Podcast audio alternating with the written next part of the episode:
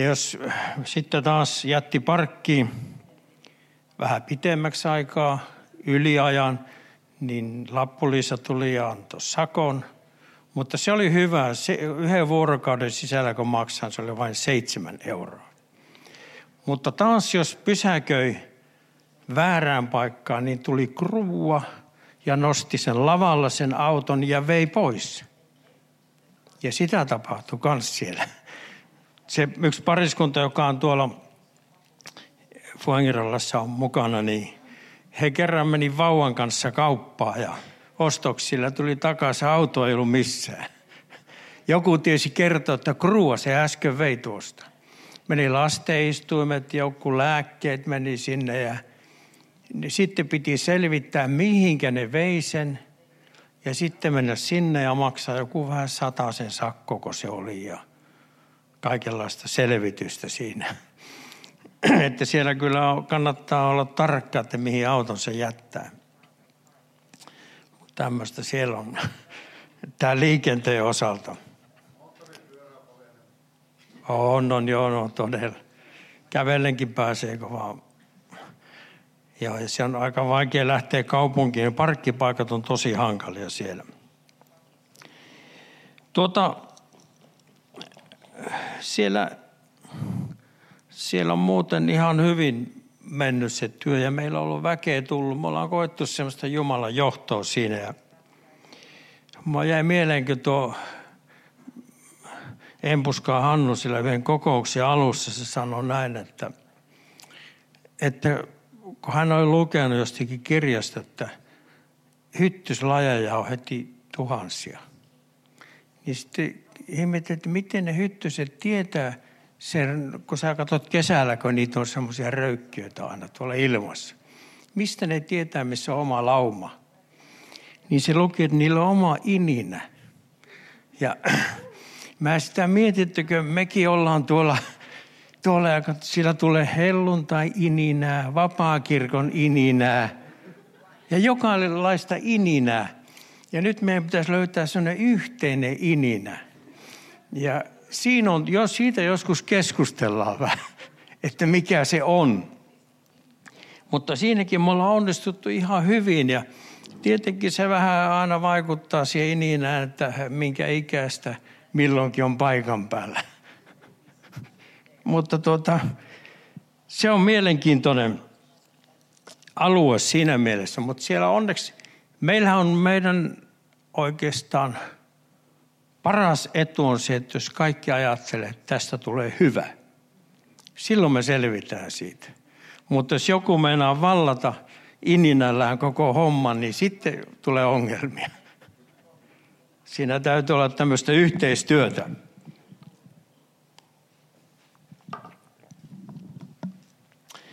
Tuota, mä nyt tuon täältä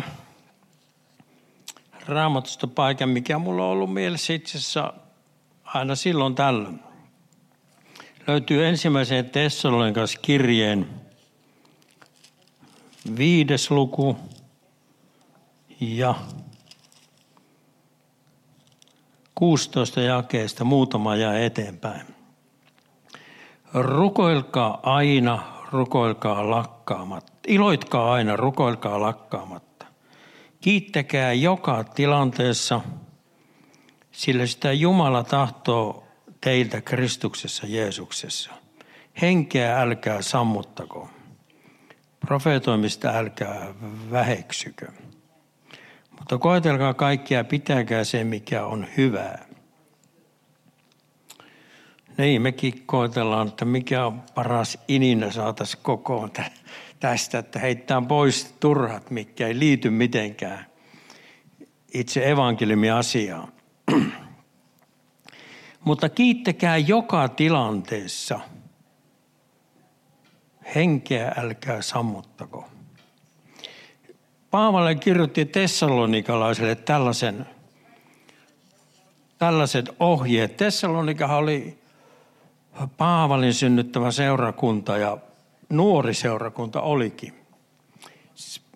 Se oli jotenkin näin, että Filippistä he tulivat ja menivät Tessalonikaan ja siellä julisti evankeliumia ja siellä oli muutamia, jotka ottivat vastaan ja myös oli juutalaisia paikalla, jotka eivät ole samaa mieltä. Ja nämä juutalaiset sai sitten aikaiseksi semmoisen kaauksen, että tempas mukaan niitä kaupungin väkeä. Ja siitä syntyi kova kärhämä, joten Paavali oli lähettävä sieltä. Mutta sinne oli syntynyt jo seurakunta, sinne jäi uskovia. Ja Paavali sitten vähän askarrutti aina tämä homma, että miten niiden on käynyt, koska ne eli semmoisen vainon alla koko ajan. Niitä vainottiin. Ja nuoria uskovia, niin kyllä totta kai siinä tulee mieleen, että selviääkö ne. Paavali lähetti jossakin vaiheessa Timoteuksenkin jo, kun hän ei itse päässyt selvittää, että mikä se tilanne on siellä. Ja Timoteus toi erittäin hyvän palautteen sanoi, että he ovat täynnä iloa ja rakkautta siellä ja palvelevat Jumalaa kaiken vainon keskellä. Ja siinä sanottu jopa heidän rakkautensa on levinnyt ympäristöön. Tämä on oikeastaan aika mielenkiintoista, että me joskus ajatellaan, että vainohan voisi jotenkin sammuttaa seurakunnan. Mutta tämä, tämä on seurakunta, mitä ei moitittu oikeastaan mistään. Kaikkia muita arvioitiin ja arvosteltiin. Mutta tällä ei ollut paljon. Tuo vaino vaikutti heihin varmaan sellaista, että siellä ylimääräiset kujeilut jäi kokonansa pois. Ja mä uskon tähän, että kun tietyt paineet tulee, niin se yhdistää uskovia. Ne, tämmöinen joutilas hyvä aika synnyttää kaikkia turhia väitöksiä. Ja näin oli Tessalonikassa tällainen hyvä tilanne. Ja heille hän kirjoitti, että kiittäkää joka tilanteessa. Siis ei joka tilasta ei tarvitse kiittää, mutta tilanteessa, joka tilanteessa. Tämähän vaatii uskoa sillä tavalla. Että jos emme mitään masokisteja olla, että jos meitä pahoinpidellään, niin me kiittätte kiitos siitä – vaan me kiitämme, että Jumala tietää tilanteet ja auttaa läpi. Me kiitämme joka Me elämme kiitoksessa. Ja sillä oli ihan perusteet, minkä takia me voimme elää kaikkialla kiitoksessa. No, ja henkeä älkää sammuttuko. Efesoskirjassa sanotaan, että täyttykää hengellä. Puhuen keskenään psalmeilla, kiitoslauluilla – siis Jumalan teoista puhutaan ja katsotaan vähän tämän ongelmaisen ajan tuolle puolelle ja ylistetään Jumalaa, joka kuljettaa meitä.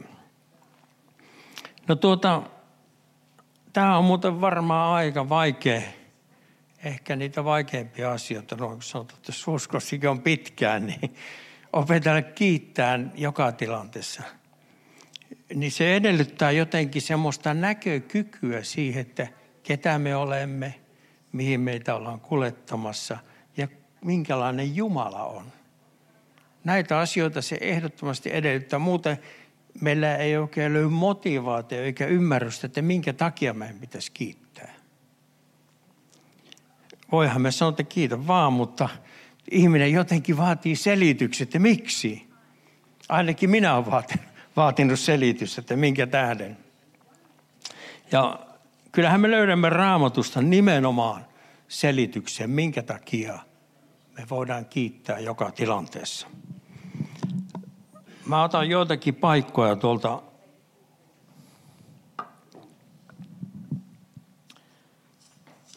kyllähän siis äh, Raamattuhan kertoo uskovista monista, jotka kun luet heidän elämänsä tuolta, niin ja mietit, että kiittäkää joka tilanteessa. Kun katsot heidän elämää, tulee mieleen, että miten se on mahdollista. Mutta sitten kun katsot sen lopputuloksen, niin sitten hyvin ymmärtää, että ei olisi ollut syytä kiittää joka tilanteessa. Kaikki oli Jumalan käsissä ja johdatuksessa. Ja ai vainolla on muuten tai ahdistuksilla on oma tarkoituksensa. Mä tiedän, se on sellainen Mä kun mä joskus sanon, mutta kun tuli nyt mieleen, niin on varmaan se joskus sanonut, mutta yksi kaveri kertoo, joka harrasti hiihtoa, niin valmentaja käski sen hiihtää niin paljon kuin ikä jaksaa. Ja sitten kun se on ihan loppu, niin lisää vähän vauhtia. Niin sitten se sanoo, että mikä tämä tämmöinen ohje on, että hänen pitää niin kuin henkihieveri itseensä ajaa. Ja sanoo, että mitä väsyneempi sä oot ja loppuajattu, sitä tarkempi, tarkemmin sä hiihet. Sä teet vain niitä liikkeitä, mitkä vie eteenpäin. Ja uskon näin, että tämmöisissä koetuksissa, kun ihminen on, niin hän tekee vain ne pakolliset kuviot. Ja sanoisin, että kiitos olisi yksi sellainen hyvä kuvio siellä. Se kulettaa meitä, kiitos kantaakin meitä, kun se on Jumalalle osoitettu. Jesaja 40 on, siellä puhutaan jotain, Jumala esittelee Israelille itsensä ja sanoo näin, kun he epäilivät, Israelin kansa epäili, että, että Jumala ei näe heitä tai ei välitä heistä. Niin Jumala esitteli itse sanoi, että näin, etkö tiedä, etkö ole kuullut, Herra on iankaikkinen Jumala, hän on luonut maan ääret. Ei hän väsy eikä uuvu, hänen ymmärryksensä on tutkimaton. Hän on siis muuttumaton, iankaikkinen Jumala. Hän ei väsy eikä uuvu. Hän ei siis, voi että mun tuota pitkä monesti katsonut tätä sanaa, että hän ei väsy eikä uuvu ja yrittänyt joka kohdasta katsoa, onko uupuminen ruumillista väsymystä. Uupuminen. Ja Jumalahan ei, on henki, hän ei väsy ruumillista. Onko se niin? Uup, hän ei väsy eikä uuvu, mutta väsyminen. Väsyminen on aikana jostakin raamatun löysit, että se olisi toivon menettämistä. Hän ei ruumillisesti väsy eikä menetä toivonsa. No sehän kohdistuu meihin tietenkin, että Jumala ei menetä toivoa meidän kanssa. Sitähän se on. Hän ei väsy meidän kanssa. Jos me jäädään luokalle, niin me käymme uudestaan sen. Hän on väsymätön meidän kanssa. Aika hyvä, kun mä luin se Jumalan rakkaudesta, kun korintolaiskirjassa on näin, että, että rakkaus, kaikki se, vanha käännös että kaikki se uskoo, mutta uusi on, että kaikessa se uskoo, joka on varmaan oikeampi käännös. Mutta Mikael Agrikola aikanaan tehnyt Uuden testamentin käännöksen, niin hän käänsi sen niin, että Jumala ei väsy. Kaikessa se uskoo, Jumala ei väsy. Nyt jos sä ajattelet ittees, ja sä oot ehkä väsynyt jopa itseesi jossakin asioissa, mutta Jumala ei väsy sinun kanssasi, ei väsy. Hän on aina valmis aloittaa uudestaan ja viemään eteenpäin. Se on hieno asia. Mutta tämä viimeinen kohta, kun tässä sanotaan, että hänen ymmärryksensä on tutkimaton. Se on ehkä meille joskus, mä oon miettinyt, että monia asioita selitetään, koska ihminen väittää ymmärtävänsä kaiken. Mutta Raamattu sanoo, että hänen ymmärryksensä on tutkimaton. Me tarvitaan ainoastaan uskoa hyvään rakastavaan Jumalaan. Ja meidän täytyy uskoa, että me emme kaikkea ymmärrä mutta hän ei muutu. Se oli se viesti. kaikkinen Jumala, muuttumaton. Hänen ymmärryksensä on tutkimaton. No, mä ajattelin, että jos katsoisi muutama esimerkiksi Joosefin elämää, tämmöinen lyhyt katsaus. Jos ajatellaan, että veljet heitti hänet kaivoon, ja hänet myytiin, myytiin, niin sielläkin tuntuu, että voisiko siellä kiittää ihan kaikessa. Eikä tulisi mieleen, että kiitos, että veljet heitti mut kaivoon, kiitos, että mut myytiin. ei se ei voi näin ajatella. Mutta jotakin Jumalasta aput, sinä voit ja sinä tiedät, ja sinä viet tästä eteenpäin. Sellainen kiitos on aina mahdollinen ja se on ihan realistinen. Nimittäin mua on aina kiinnostanut tämä, kun tässä sanotaan, kun Joosef lähti viemään niitä ruokaa veljilleen. Ja sitten veljet otti hänet kiinni ja heitti kaivoon. Niin täällä kerrotaan näin 37 luvussa ja 15 jakeessa. Kun Joosef etsi, niin sanoi, että hän oli harhailemassa kedolla. Kun eräs mies tuli häntä vastaan ja kysyi häneltä, mitä etsit? Hän vasti, minä etsin veljeni, voisitko kertoa minulle, missä he ovat paimenessa? Tuo mies sanoi, että he ovat lähteneet täältä, kuuli heidän sanovan, mennään Doottaniin. Tuo eräs mies, mikä ihme eräs mies tulee sinne neuvomaan, että kun hän ei löydä niitä. Ja sitten kun me luetaan Jaakobin, Jaakobin painista esimerkiksi. Siellä sanotaan, että eräs mies kamppaili hänen kanssaan. Oliko sama eräs mies ohjaamassa Joosefia ja kamppailemassa Jaakobin kanssa? Mutta eikö se kerro sitä, että Jumalalla oli täys tietoisuus. Hän aivan kuin ohjasi Joosefin tuonne veljien luokse. Mutta kyllä mä väitän, että kyllä siinä ymmärrys loppuu Joosefille, että miksi tällaista tapahtuu. Mutta Jumala ohjasi sinne. Vankilaan, kaivoon vankilaan. Ja tuo Mooseksen kerran 50-luku kerrotaan hyvin, kun veljet säikähti, kun heidän isänsä kuoli, että Joosef nyt jotenkin kostaa heille tämän kaiken. Joosef sanoi, että näin, että älkää pelätkö, oleko minä Jumalan asemassa. Te tosin ajoitte minulle pahaa, mutta Jumala käänsi sen hyväksi.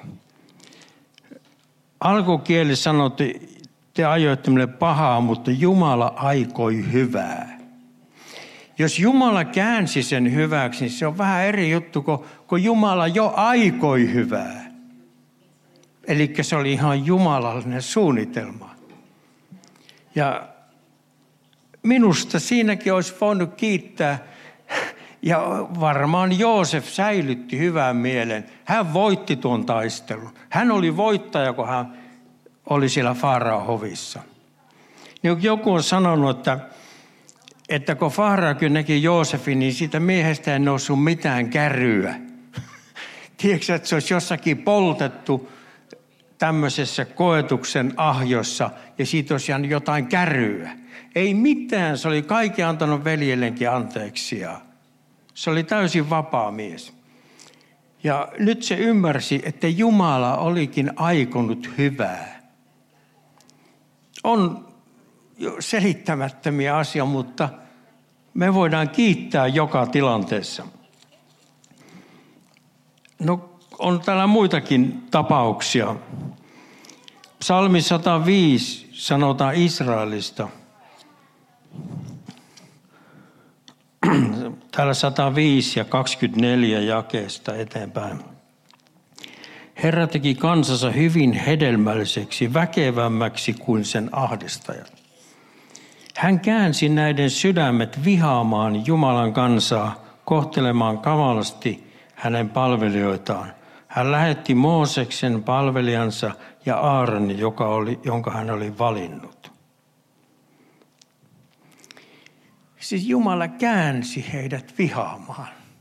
No, tietysti voi ajatella, että ainakin Jumala salli.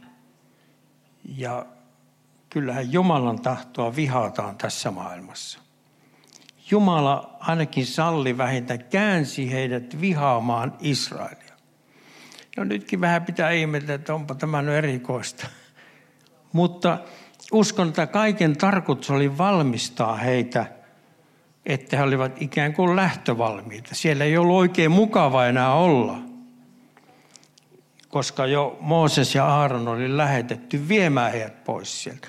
Jumala valmisti kansaa vähän hiilosti, se helpotti heidän lähtemistään. Tiedättekö, että juutalaisia, jotka muuttaa Israeliin. Siellähän sanotaan Jeremian kirjassa, hän lähettää kalastajia ja metsästäjiä. Kalastajat hän houkuttelee, mutta metsästäjät hän metsästää ja ne ajaa juutalaisia omaan maahansa. Ja sekin on Jumalasta. Sillä on joku tarkoitus. Niin oli tälläkin. Mutta ei me aina ymmärretä Jumalan teitä. Jos me oltaisiin tuolla noin, niin me että ei hyvänä aika. Mitäs tämä on? Sitten on esimerkiksi apostolien teossa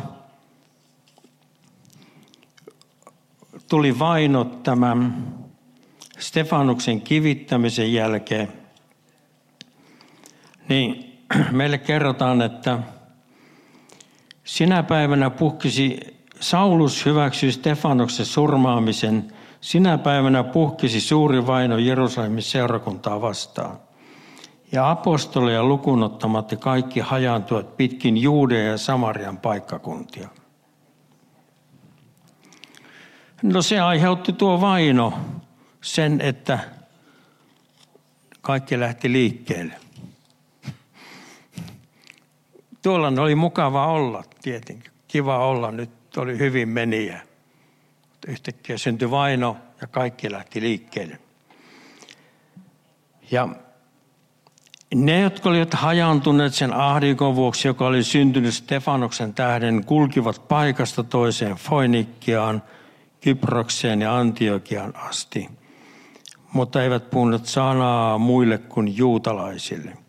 Heidän joukossa oli kuitenkin muutamia kyproslaisia ja kyrenläisiä miehiä, jotka Antiokian tultuaan puhuvat myös kreikkalaisille, julistaen evankeliumia Herrasta Jeesuksesta.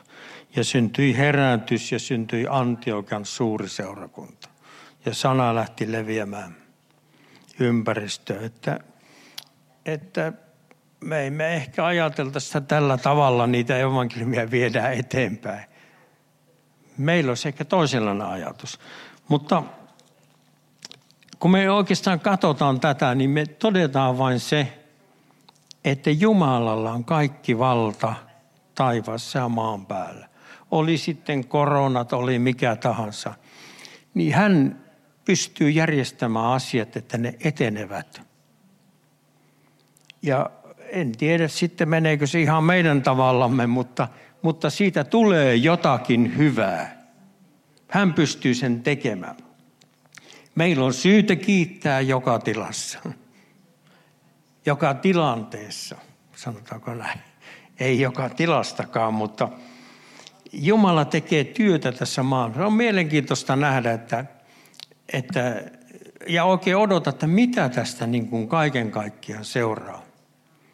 Sen on kuullut, että ihmisillä on kiinnostusta ollut evankeliumi enemmän ja, ja kuulemma miehillä on, naiset on vähän kuulemma ronnut jotenkin hankalammaksi heittäytymään. Se on, mä yhden ohjelman kuuntelin ja mä uskon, että tämä tietty vapausliike jotenkin vaikuttanut naisiin enemmän ja miehet on ehkä ruvennut etsimään kuulemma hengellistä kuvioa enemmänkin.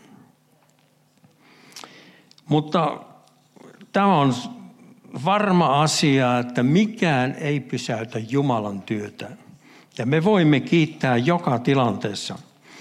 Vielä joskus näistä koetuksista, tämä on vähän semmoista, joku meinas, niitä ei tarvitsisi olla ollenkaan, eikä niitä, no mä tiedä tarviiko niitä olla, tai halutaanko niitä, mutta kyllä niitä ilmeisesti tarvii olla. Ei niitä varmaan kukaan haluaisi. Mutta monen, raamattu kuvaa jossakin, mä aikanaan katon, kun siellä puhutaan hopeasta. Jumalan sana on kuin hopeaa. Ja hopea on arvokasta ainetta.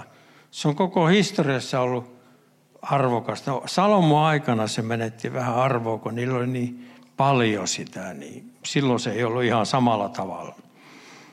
Mutta Jeremiassakin, Jeremiassa se oli joo kyllä. Siellä sanotaan, että Israelin kansasta puhutaan, että palkeet puhkuvat ja tulesta valuu pelkkää lyijyä. Turha on sulatettu ja puhdistettu, mutta kuonaa ei ole saatu eroon.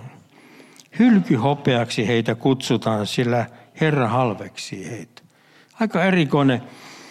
Mä katson, että hylkyhopea on, se on sellaista, missä on alle yksi prosentti hopeeta. Joku metalli, jossa on alle yksi prosenttia hopeita, niin sitä ei edes paistamalla eikä tuleessa saa erotettua sieltä enää. Sitä on liian vähän. Eikö se kerro, että uskonnollisuus ei riitä tässä hommassa? Se on vain pinta silausta. Ja sitä on niin vähän, että kun tulee koetukset, niin se ei riitä. Täytyy olla sydämen usko. En tiedä, saako olla prosenttiakaan kuolla. Mutta sitä Jumala erottaa tuota Jumalan sana uskoa meidän elämästä. Hakee sitä. Ja siinä poltetaan vähän pois näitä ylimääräisiä ja kerätään kuonat vekeen, niin sitten alkaa olemaan sellaista arvo, arvoaineesta. Jeesus puhuu, onko se ilmestyskirjassa, että kehottaa ostamaan häneltä kultaa, tulessa puhdistettua. Ja sitten puhutaan, että tekevät vanhuskauden tekoja. Olikohan se siinä kohdassa? Kuitenkin sellainen kohta olemassa aika lähellä. Kuitenkin sitä, että silloin, kun tuo ryönä on otettu pois, jää tuo sanan vaikuttama, pyhän hengen vaikuttama kulta, saa toimia, niin siitä syntyy vanhuskaita tekoja. Semmoisia Jumalalle kelpaavia tekoja, kun se on pyhän hengen vaikuttamaa. Siihen se on ainoa hyvä, sen takia sitä pitää saada esille. Tällaisia mielenkiintoisia asioita.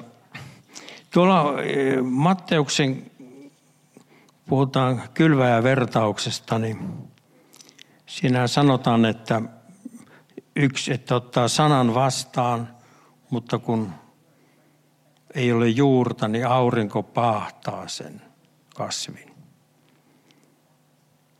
niin se on vähän tuommoinen samanlainen kuin alle prosentti hopea pitoisuus. Sanoisin näin. Eikö kumma aurinko, aurinko on yksi kasvun pakko ja se on kuitenkin, Jeesus sen sitten täsmensi, että se on ahdistus ja vaino. Se tarvitaan, me tarvitaan sitä, mutta ne ei ole vaarallisia. Jumala ei anna kenellekään yhtään liikaa. Hän on kaikessa mukana ja me voimme kiittää jopa siitä, että Jumala hallitsee kaikenlaista asiaa.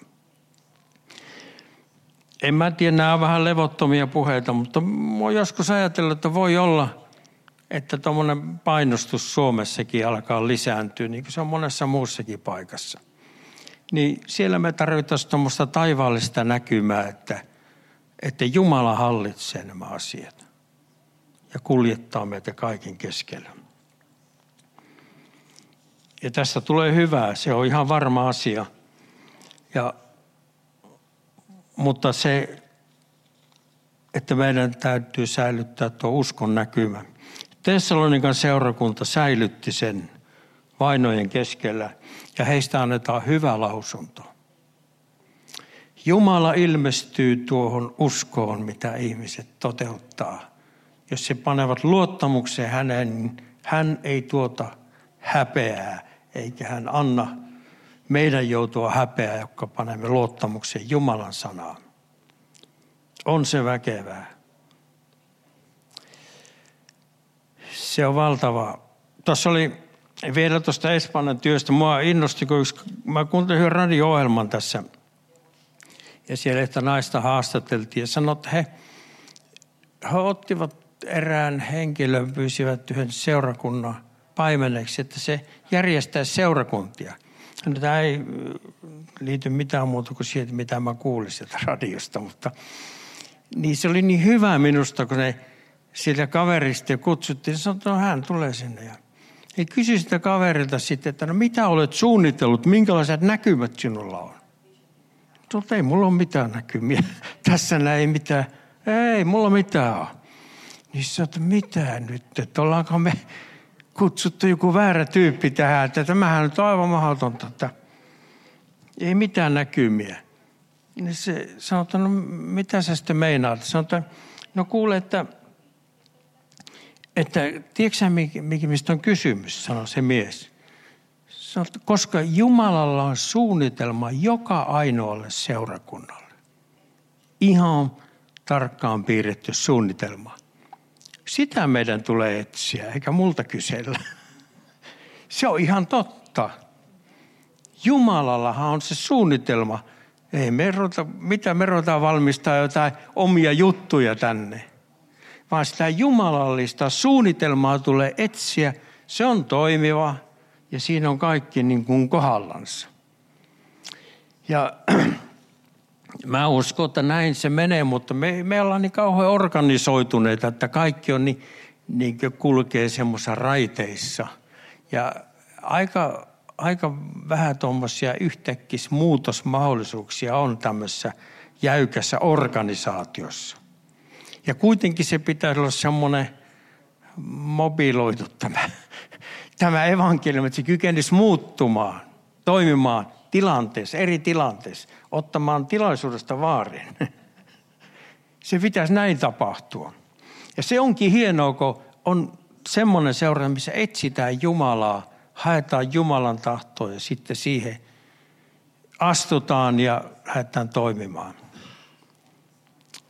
Minä uskon, että se on oikea malli, jos näin sanotaan. Ei ole mitään muuta varmaa mallia kuin tämä epävarma malli näin inhimillisesti, joka on täysin varma näin jumalallisesti. Miten tuo nyt sanottaisiin. Mutta on se hienoa. Ajatelkaa, Jumala tietää juuri meidän sijaan, missä me ollaan. Se tiesi, missä Pietari oli ennen kuin se lähetti sen pakanoiden luokse. Se tiesi, se on siellä nahkuri Simonin talossa. Jumala tietää tarkkaan, missä me ollaan. Tietää meidän tilanteen ja, voi ihan siitä hetkestä lähteä meitä viemään ja kuljettamaan. Nyt kun uusi vuosi tulee, niin pitäisi oikein pysähtyä sillä tavalla, että tässä olen Jeesus, että – irrota nyt mut vanhosta ajattelusta, anna. Mulla on nyt joku ajatus, mitä muun tulee tehdä. Vanhat kummitukset voi joskus pysäyttää meidät ja ne pitäisi jotenkin niistä tyhjentyä ja aivan kuin uutena ihmisenä katsoa, että mitä nyt tästä tehtäisiin. Mä katsoin Catherine Kulmanin yhden kokousta pätkäjä. Catherine Kulman oli aika, aika raju se rukous Jumala edessä. Se, mutta hän oli kyllä aika tosissaan. Hän, hän itki ja sanoi, että hän on täysin lahjaton ihminen. Hänellä ei ole mitään. Ja hän meni Jumala eteen ja sanoi, että ei minulla ei ole yhtään mitään. Minulla on ainoastaan tämä rakkaus sinua kohtaan. Ota se, jos se kelpaa. No kyllä se kelpasi ilmeisesti, kun katsot Kulmanin kokouksia, niin siellähän on tapahtunut, ties mitä. Jumala otti käyttöön ja, ja näin se on meidänkin kanssa. Ei, se, ei meidän kannata itseen katsoa. Jätetään itsemme Jumalalle. Pyydetään, että hän antaa meille vuoden, sellaisen vuoden, että ei koskaan ole koettu niin hengellisesti hyvää vuotta kuin tuleva vuosi. Että Jumala ilmestynyt voi sanoa vaikka näin, jos sille tuntuu, että, että sinä olet itse sanonut, että sinä voit käyttää niitä, jotka ei mitään ole.